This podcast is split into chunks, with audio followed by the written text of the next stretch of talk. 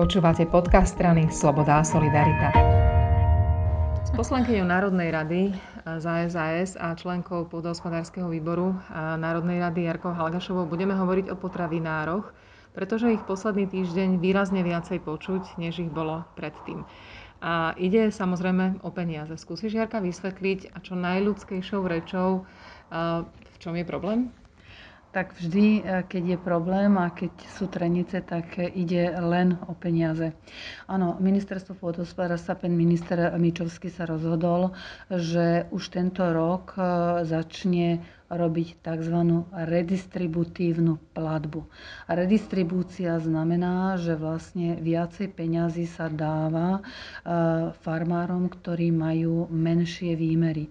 V tomto prípade sa jedná o výmeru do 28 hektárov, kde sa rozhodol, že e, pridelí polnohospodárom eh, eh, platbu v najvyššej možnej miere, ako povoluje legislatíva Európskej únie, teda 150 eur na jeden hektár. Čiže každý jeden polnohospodár, ktorý má pôdu 1 hektár až do 28 hektárov, okrem základnej platby na plochu, ktorá je nárokovateľná, čo je 117, e, za 120 eur na hektár, dostane ešte 150 eur na hektár naviac. Potom od tejto výmery vlastne farmári, ktorí majú viac ako 28 hektár, budú dostávať len tú základnú platbu bez, bez tejto redistributívy.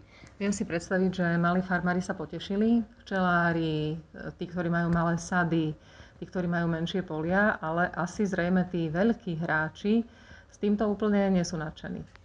No, celý ten návrh pre, e, samozrejme sa, sa v priebehu času menil na základe diskusí s poľnohospodármi. Tu by som chcela teda trošku vyjadriť aj polutovanie, že, že vlastne ministerstvo v rámci komunikácie trochu zlyháva. Zlyháva v komunikácii s partnermi, či už s koaličnými partnermi, alebo so, vlastne s odbornou verejnosťou a, a samotnými polnospodármi a potravinármi. Vlastne celá tá redistributíva tiež podliehala rôznymi zmenami. A polnohospodári, hlavne veľkí polnohospodári to považovali za nespravodlivé, pretože im sa vlastne mala tá základná platba na plochu znížiť. Takže prebiehali e, v priebehu dvoch týždňov diskusie a ten konečný návrh je taký, že minister pôdohospodárstva Mičovský dám do úvozoviek, našiel ďalšie finančné zdroje, viac ako 60 miliónov eur, ktoré vlastne, ktorými vlastne dorovnal tý, tú výšku priamej platby aj veľkým polnohospodárom a upravil, teda zvýšil aj viazané priame platby. Viazané priame platby znamenajú vlastne peniaze za to, ak polnohospodári pestujú vybrané druhy ovocia, zeleniny alebo za chov hovedzieho dobytku a iných e, zvierat, čiže za živočišnú produkciu.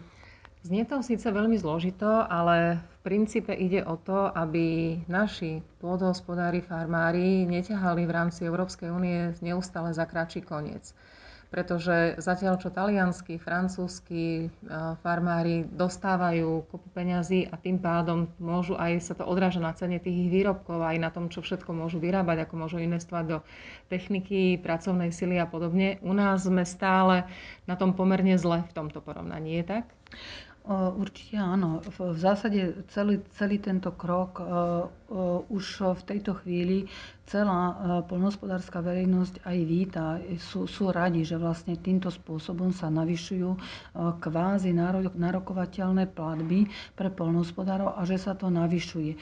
Jediná taká nezhoda je, že, že vlastne tí polnohospodári, ktorí, alebo teda, ktorí, ktorí nie sú zaregistrovaní ako podnikatelia, čiže fyzické osoby nepodnikatelia, ktorí sa len starajú o polnohospodárskú pôdu bez toho, aby e, zabezpečovali produkciu a, a platili e, tomuto štátu dane. Rovnako si prídu k tej základnej platbe na ďalších 150 eur na hektár. Toto e, považuje aj strana Sloboda a Solidarita a ja osobne za za nesprávny krok, za nesprávne opatrenie, že to je neférové voči všetkým tým ostatným polnohospodárom. Problém je, že my nevieme teraz, ešte sme nevedeli nájsť e, spoločné riešenie, akým spôsobom by sme, ak by sme teda vyňali tých prvých 5 hektárov z, z navýšenia, z, z tej redistributívy, akým spôsobom by sme zabezpečili financovanie takých polnohospodárov, ktorí podnikateľmi sú, ale ktoré, ktorí e, pracujú na nízkych výmerách. Sú to napríklad včelári, sú to napríklad e, producenti ovocia, zeleniny alebo chovatelia hovedzieho mesového dobytka. Takže ja verím, že tu na v rámci diskusie by sme mohli nájsť nejaké spoločné riešenie. Už úplne nakoniec, celé toto je odrazom problémov, ktoré sa roky hromadili, roky neriešili a, a aspoň sa to teraz začína po tých x rokoch vlád Smeru a predtým rôznych mečiarovských garnitúr, ktorí skôr to pôdohospodárstvo rozoberali, nie že by ho podporovali. Tak je? Je to tak, ja by som povedala ešte tak na záver, že ono, toto polnohospodárstvo akokoľvek sa zdá veľmi jednoduché, že však to oni len, oni len obospodárujú, horu, sejú a žnú, ale vlastne celý tá, celá tá e, polnohospodárska politika a, a, a ten spôsob vyplácania platieb je veľmi, veľmi komplikovaný a toto bolo vlastne tá, kom, tá komplikovaná celá tá, tá politika e, vy, uh, urobila živnú pôdu, poviem to tak, uh, bývalým vládam, najmä Roberta Fica, ktorý si z toho urobil, by som povedala, taký rodinný kšeft. Tak snáď sa to rýchlo uzavrie a tak, aby boli spokojní aj podhospodári, aj ministerstvo, aj, aj vlastne všetci, ktorí potrebujú tie peniaze získavať. Ďakujem veľmi pekne. Ja ďakujem veľmi pekne a pekný deň prajem.